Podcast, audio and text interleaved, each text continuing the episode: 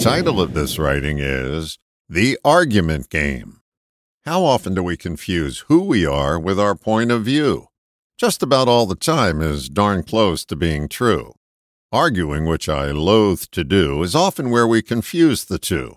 We attach ourselves to the position we argue for, and it limits our view of our own breadth and depth. You're deeper than an argument, but when we muster our forces to fight for being right, we cut ourselves off from our abundant inner light. There's always going to be differences of opinion in this life, but don't let them take on a life of their own.